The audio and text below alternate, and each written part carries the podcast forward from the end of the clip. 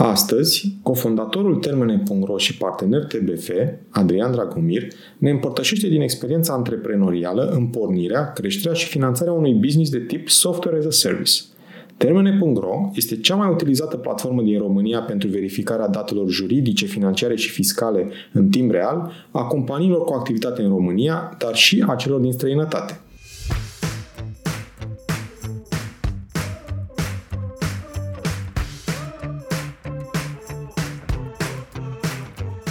Te salut și bine te-am găsit la Smart Podcast, primul podcast din România dedicat finanțării afacerilor. Sunt Adi Ploscaru și misiunea mea este să ajut companiile să crească și să se finanțeze sănătos. În acest podcast stau de vorbă cu antreprenori și finanțatori remarcabili care împărtășesc din experiențele proprii pentru a te ajuta să-ți crești sănătos afacerea. Sunt nerăbdător să-ți fiu și eu alături în această călătorie, oferindu-ți săptămânal vitamine audioenergizante. Vei afla nu doar informații despre cum să asiguri finanțarea potrivită necesară creșterii la timp și în cele mai bune condiții, dar și despre cum poți construi afacere cu rost, creatoare de valoare. Bun venit la podcastul Smart Podcast!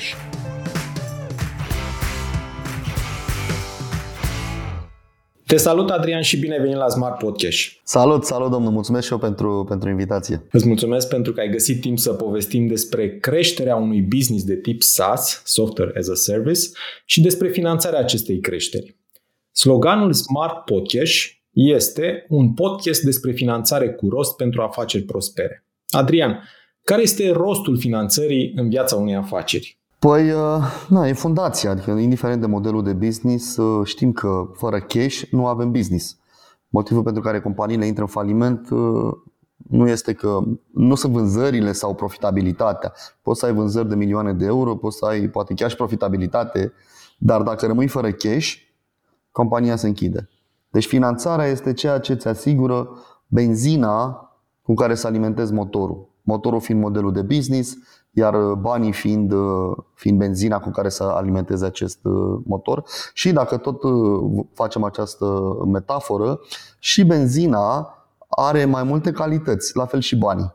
Sunt smart money, stupid money și important să știm aceste lucruri. Uite, mi-a plăcut că așa cum ai început tu, apropo de companii care cresc, companii care sunt profitabile și totuși intră în faliment, și aici îmi vine în minte faptul că, da, profitul este pe hârtie, este practic un concept.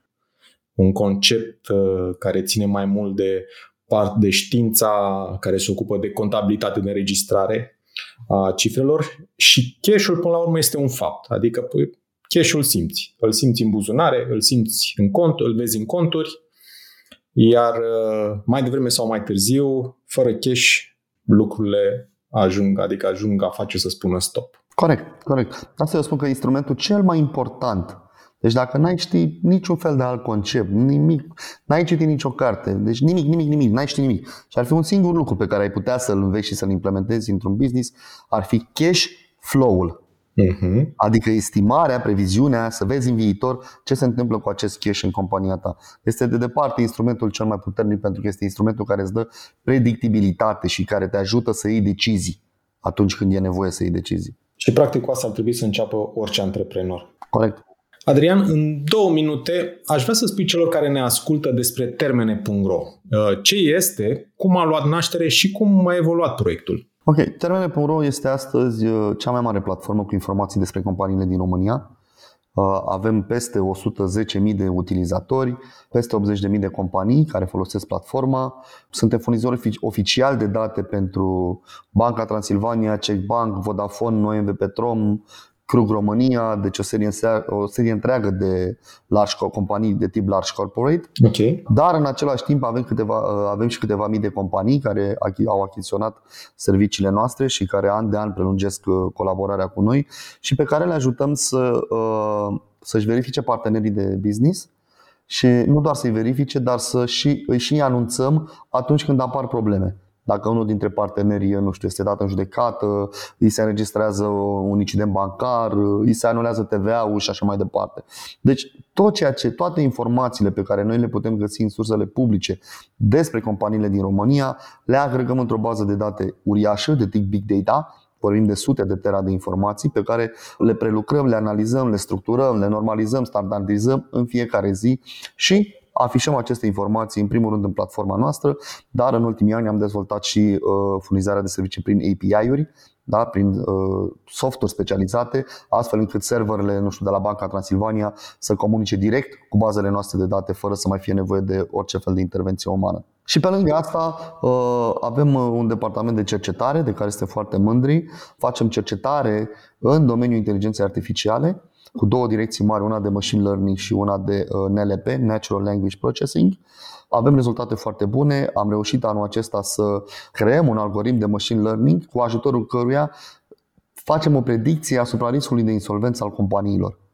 Deci nu ne mai înainte sau și în continuare, pentru că e o tranziție, un proces de tranziție prin care trecem. Acest risc noi îl calculăm pe baza unei formule fixe, algoritmul Z-score, care este destul de cunoscut în lumea financiară, Dar acum facem trecerea către un algoritm care are ca și fundație machine learning, adică învățare automată. Ce am făcut? Am dat unor rețele neuronale, am oferit toate informațiile pe care le aveam noi despre companii din trecut, da? Informații gen cifre de afaceri, marge, profitabilități, indicatorii financiari la care am adunat inclusiv contractele cu statul, am adunat fluctuațiile de companiile cărora li s-au anulat TVA-ul sau nu, am pus datoriile la stat, deci am furnizat și furnizăm o serie întreagă de informații acestei rețele neuronale, astfel încât acest algoritm să se îmbunătățească în continuu. Adrian, ne-ai vorbit despre un proiect remarcabil, ai vorbit și despre trecut, ai vorbit și despre viitor, dar eu sunt curios să aflu cum a luat naștere Termene.ro, de ce acest proiect și nu alt proiect antreprenorial? Din prostie. Păi nu, exact așa și este, din prostie, din ignoranță, din dorința de inițial... Ne doream cu acest proiect să generăm 1.000-2.000 de euro revenue lunar, profit lunar, ca să spunem, profit net. Asta era scopul și am plecat de aici construind. Am construit pas cu pas, am plecat din zona juridică, de acolo vine și numele, Termene.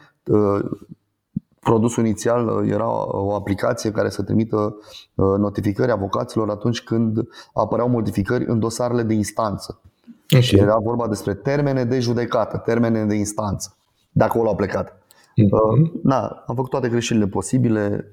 Eu sunt prin excelență un antreprenor care a ajuns să înțeleagă lucrurile pe care le înțeleg astăzi, în primul și în primul rând din greșelile mele. Greșeli scumpe, greșeli care au durut, care au costat, dar asta este, așa am crescut. Astăzi, de la ideea inițială, doar 4% din cifra de afaceri. Anul trecut am avut 1.000.000 de euro cifra de afaceri, deci doar 4% din acești bani au mai fost generați de ideea inițială la care s-au muncit 2 ani și ceva în perioada de început. Deci dacă ar fi să vorbim strict tehnic, proiectul inițial a fost falimentar. S-a încadrat în acele 80% de companii care nu supraviețuiesc primelor 3 ani de zile. Ceea ce ne-a ajutat pe noi să trecem totuși a fost pivotarea. Am pivotat foarte repede, ne-am folosit de lucrurile pe care deja le aveam și am venit în zona aceasta de business intelligence, în care am rămas și am crescut atât de frumos. Apropo de evoluția proiectului, uitându-te la anii care au trecut, cum ați construit strategia de finanțare până în prezent? Și mai concret, Adrian, ce soluții de finanțare ați accesat de-a lungul anilor? Care au fost provocările, durerile procesului de finanțare și poate ce putea fi făcut mai bine în atragerea finanțării pentru Termene? Aici e un debate continuu pe care eu l-am avut cu partenerii din business de la început, de care am și despărțit până la urmă de unul dintre ei, pentru că aveam viziuni diferite cu privire la finanțare. La început am finanțat din surse personale, okay, și este foarte ok și recomand acest lucru la începutul business-ului, pentru că nu vrei să ai, chiar dacă știu că se spune că să faci bani cu banii altora și sunt de acord și cu asta, dar cel puțin la început, în startup-ul de tehnologie, e foarte greu să mai vinzi doar idei. Trebuie să ai și un MVP, trebuie să ai un produs care să fie cât de cât, să aibă ceva dezvoltat la el. Deci am susținut din finanțe personale până prin 2017, timp în care am reușit să facem dezvoltarea produsului. Ce s-a întâmplat a fost că în momentul în care ne-am dat seama că nu mai avem surse personale de finanțare, noi aveam un produs foarte bun, dar nu îl cumpăra nimeni.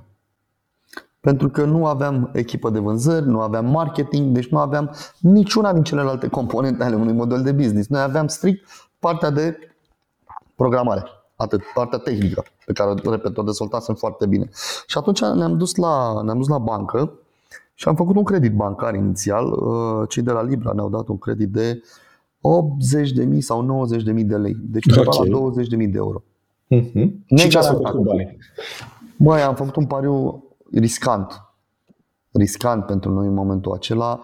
Toți banii am investit într-o forță de vânzări, dar nu în recrutarea unei forțe de vânzări, unei echipe de vânzări, dar nu doar atât. M-am dus la o companie de recrutare, una din companiile mari din România de recrutare, și am făcut un contract cu ei și am plătit pe ei să ne facă recrutarea. Aha.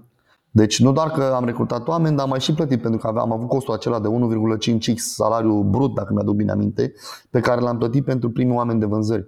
Și foarte repede am recrutat, cred că 10 sau 12 oameni. Uh-huh. Și am început și noi să vindem. Tot în perioada aia am mărit și prețurile, adică am luat mai multe, am avut mai multe decizii care s-au dovedit a fi bune. Bineînțeles că nu ne-a interesat la ce dobândă, la ce... Nu m-a interesat nimic din toate lucrurile astea, important pentru noi erau banii respectivi.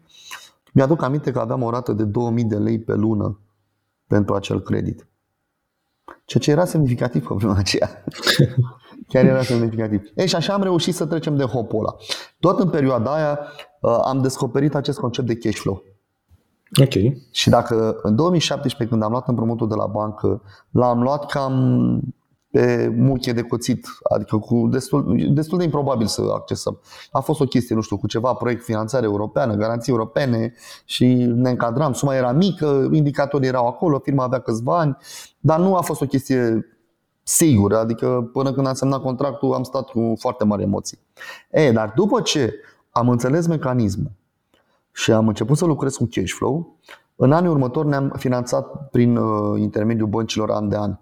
Uhum. Numai că de data asta eu mă duceam să cer bani cu 6-7 luni de zile înainte de momentul în care eu vedeam că o să am nevoie de bani, pentru că apăruse sezonalitatea în business și puteam să o văd, dar era luna august care era foarte, foarte jos și mai erau lunile ianuarie, februarie, că asta este sezonalitatea businessilor de servicii în România.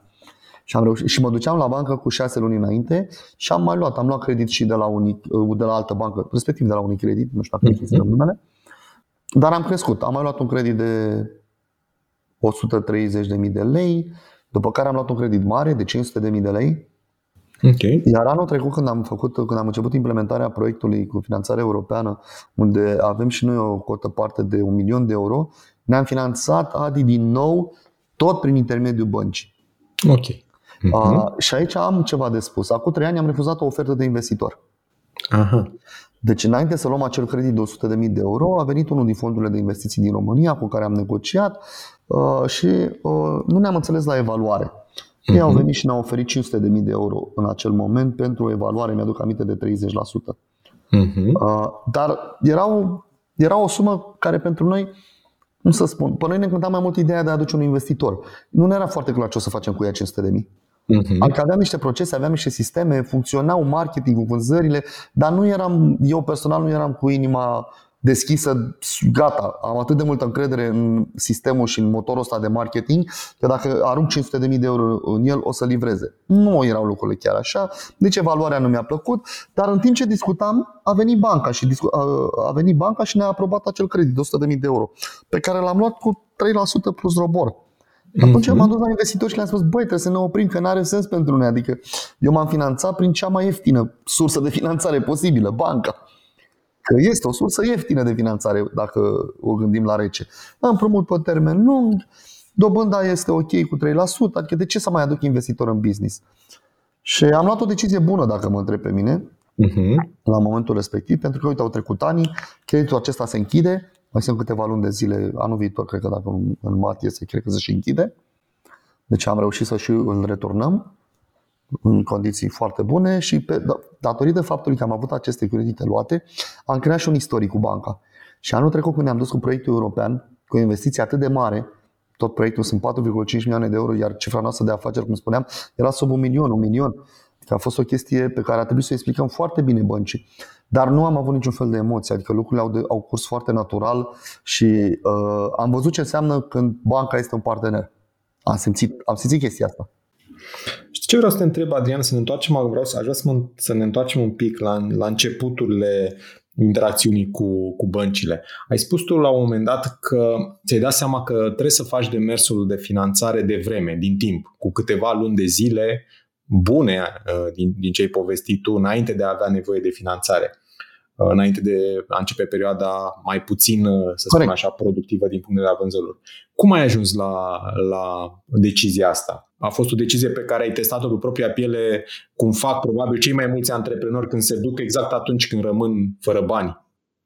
Știi, și cer bani și nu primesc și ok, te întreb, bun, dar ce n-a funcționat? Oare de ce n-am primit și hai să fac ceva diferit? Sau poate ți-a fost recomandat abordarea asta? Poate... Nu, fix la fel, fix așa a fost. Ulterior, da, în discuții pe măsură ce networking-ul meu a crescut și am început să cunosc foarte mulți analiști financiari și în discuții inclusiv cu tine, mi s-a sedimentat convingerea că fac bine ce fac. Okay. Dar la început a fost din tranșee, din cicatrice. Am dat-o în bară, adică am văzut cât de greu este să obții un credit pe o sumă mică. Acum întâlnându-mă o sumă foarte mică, că noi astăzi dacă am sunat la bancă pentru banii ăștia, probabil că i-am avea în 2 zile în cont, dacă am mai avea nevoie. Dar atunci a fost nu doar o sumă mică, a fost o sumă vitală. Fără acei bani, business-ul se închidea. Asta a fost marea diferență. Și mi-am dat seama că trebuie să faci lucrurile mai strategic, mai cu cap, mai înainte să ai bani. Nu te duce să ceri bani când ai nevoie, pentru că e foarte greu să-i obții.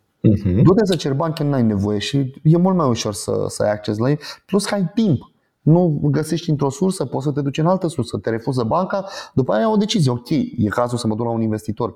Dar nici la investitor durează, nu te duci la investitor și spui gata, hai că vreau să vând sau vreau să te aduc să investești în companie și am nevoie de bani într-o lună, că nu se va întâmpla așa ceva niciodată. Lucrurile astea durează luni de zile, uneori chiar ani. Dar cel puțin 6 luni de zile durează din momentul în care te hotărăști până în momentul în care semnezi și îți intră bani în cont. Spune-ne un pic despre interacțiunea cu investitorul, că ai spus tu la un moment dat că v-ați dorit un investitor, nu neapărat pentru bani. Pentru ce v-ați dorit investitorul?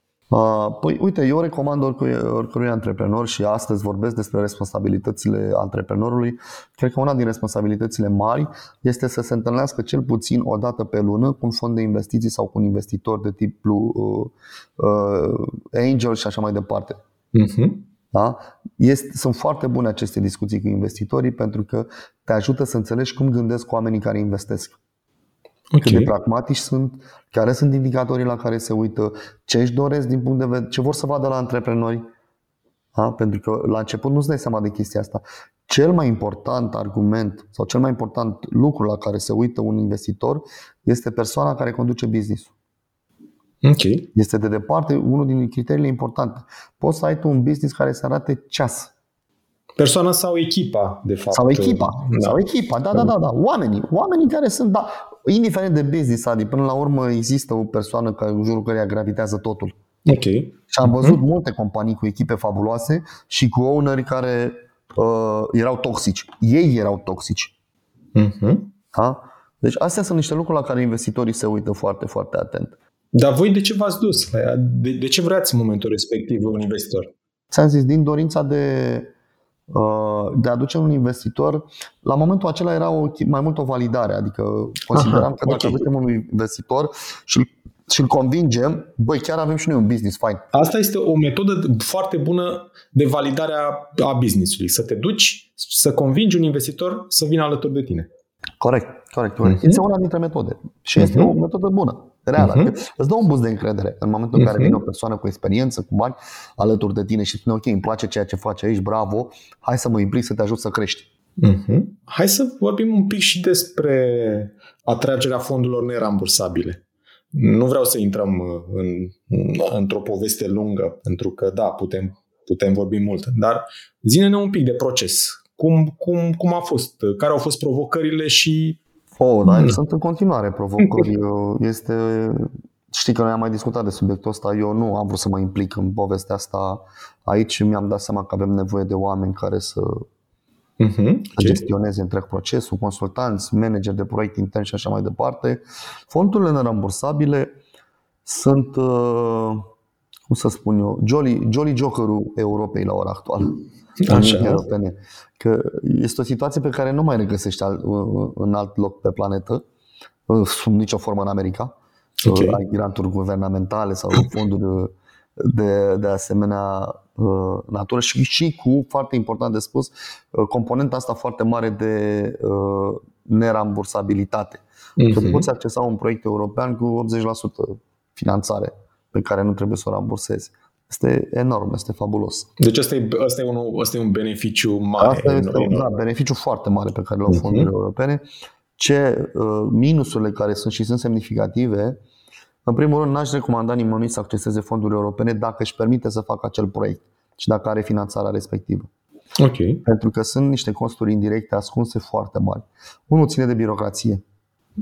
Antreprenorul român nu este obișnuit cu structură, cu organizare, cu documente, cu totul să fie trecut la virgulă și chiar dacă este, de cele mai multe ori nu are pregătirea necesară să înțeleagă nivelul de acuratețe de care e nevoie în proiectele europene.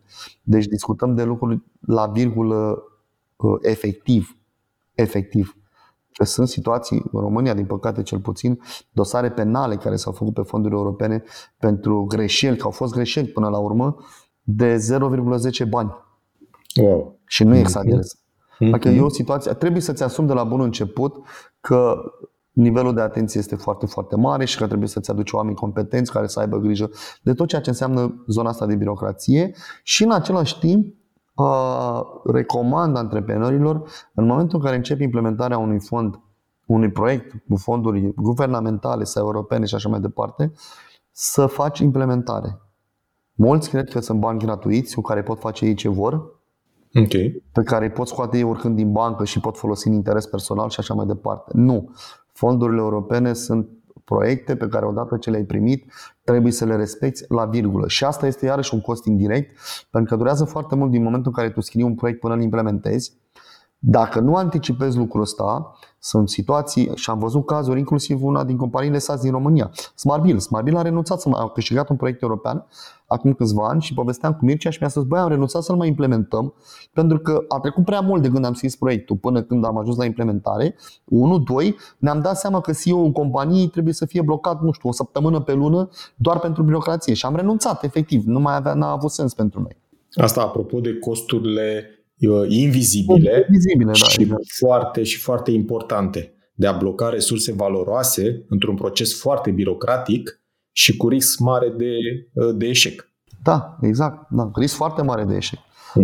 Nu e deja că cu proiectele europene este un lucru pe care eu l-am învățat.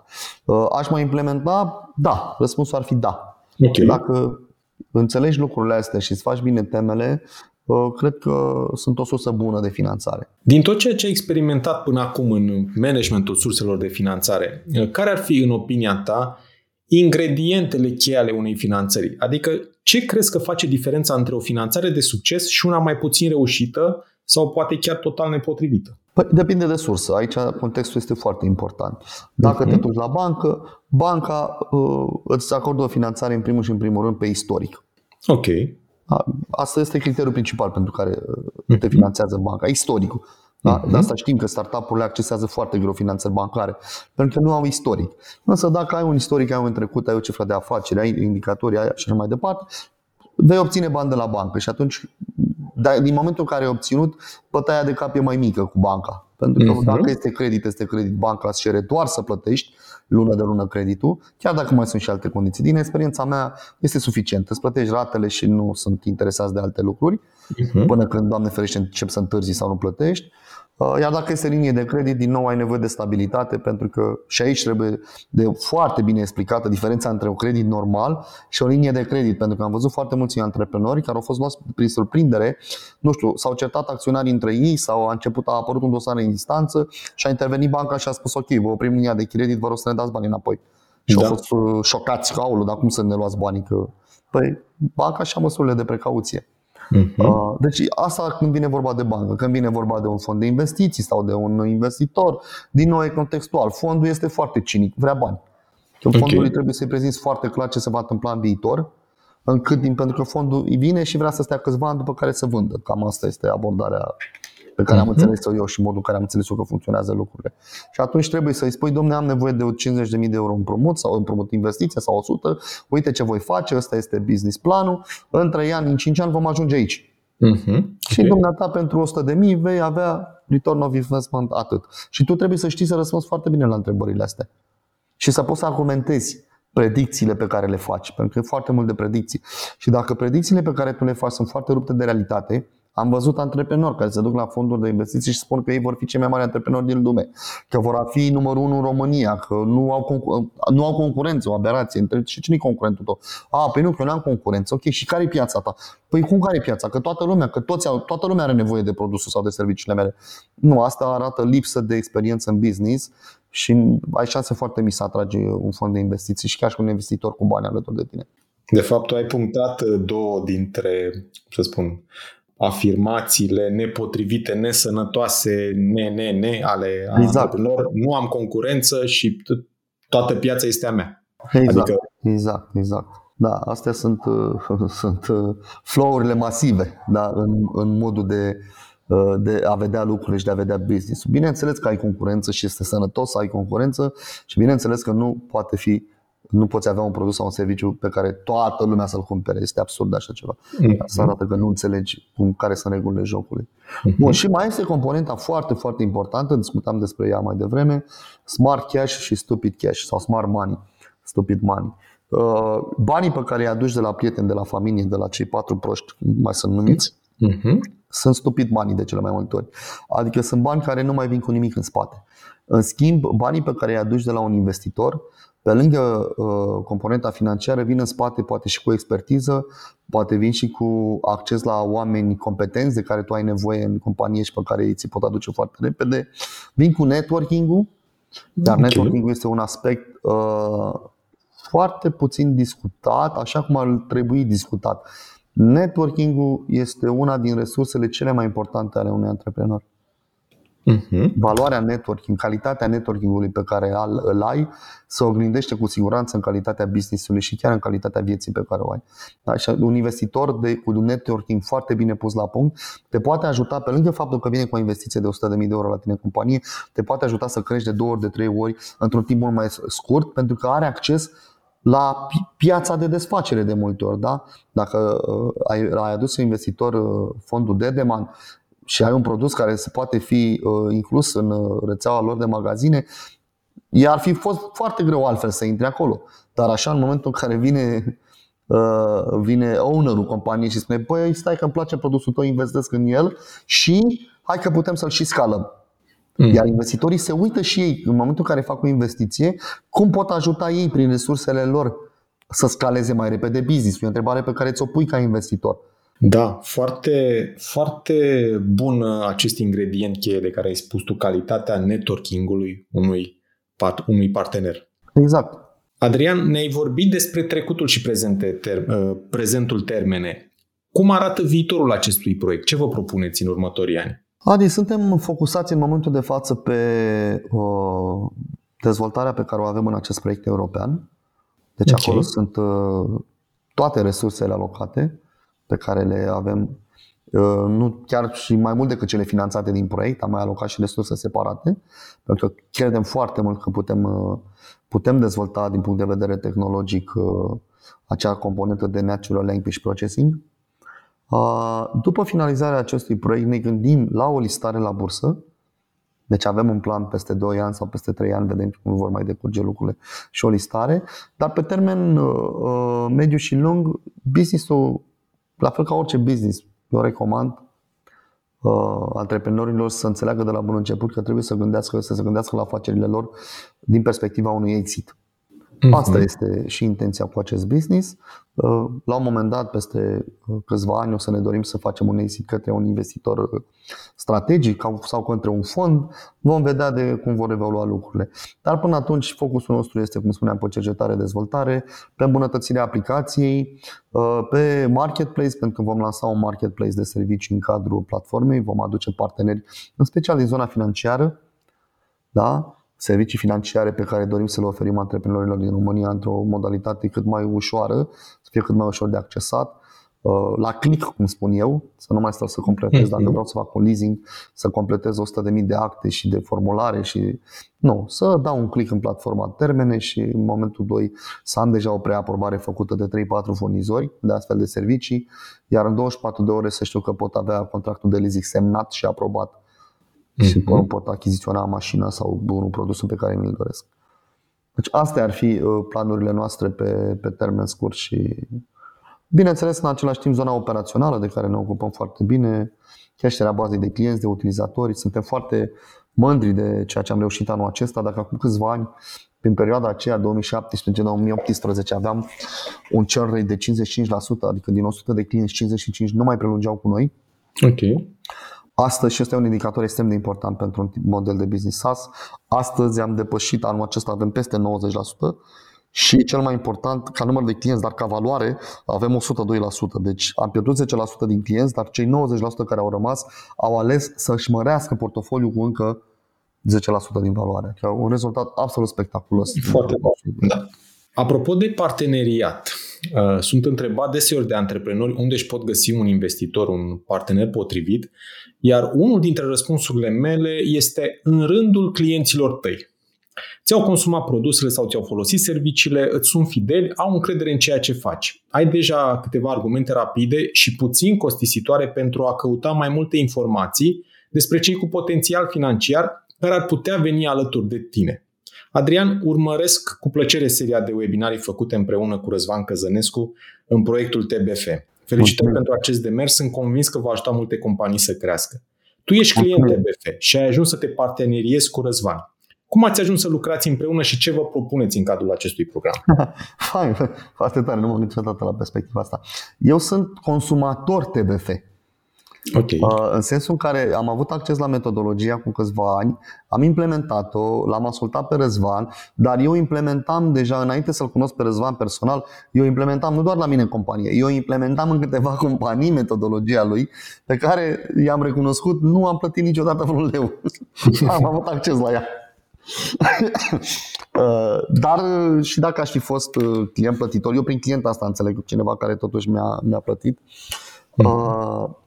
aș fi procedat cel mai probabil la fel, poate aș fi implementat mai repede. Asta s-ar fi întâmplat mai repede. Da, eu l-am cunoscut pe Răzvan anul trecut, mi-a plăcut foarte mult ceea ce face. Cunosc ca și tine piața de consultanță, de training și știu foarte bine ce se întâmplă în România. Am găsit în el foarte multe lucruri validate de mediul de business românesc. Asta mi-a plăcut în ceea ce spune Răzvan la început. După care am cunoscut-o și personal, am văzut experiența, că se vede. Și când mi-a propus astă vară să începem acest program, am fost deschis. Am stat în Spania, am stat câteva zile la el. Eu îmi doresc de câțiva ani de zile, nu că îmi doresc, o făceam deja, zona asta de consultanță, știi că noi am mai povestit și am mai spus că îmi doresc la un moment dat să pot să fac și acest lucru. Am spus da, am făcut acel webinar în septembrie, după care am zis ok, hai să facem o chestie care nu s-a mai făcut în România, hai să dăm plus valoare foarte, foarte multă și să punem tot ceea ce știm noi, el din zona teoretică și din zona de implementare ca și consultant, iar eu de partea asta la altă, din tranșee, direct din antreprenoriatul pur, din lupta de zi cu zi și din presiunea pe care o ai ca antreprenor zi de zi. Și cred eu că, și nu doar eu, văd că și feedback-ul este foarte bun, am reușit și ne reușim să ne completăm foarte bine amândoi și în cadrul acestor 30 de zile de MBA abordăm în fiecare zi câte un concept de business care ține de metodologia pe care Răzvan a dezvoltat-o în acești ani și pe care eu am implementat-o, cum spuneam, în mai multe companii, inclusiv a mea. Abordăm conceptual, după care abordăm practic cu exemple din experiența mea din zona de implementare și în ultima etapă răspundem și la întrebărilor celor care ne urmăresc. Din păcate nu reușim să răspundem la toți.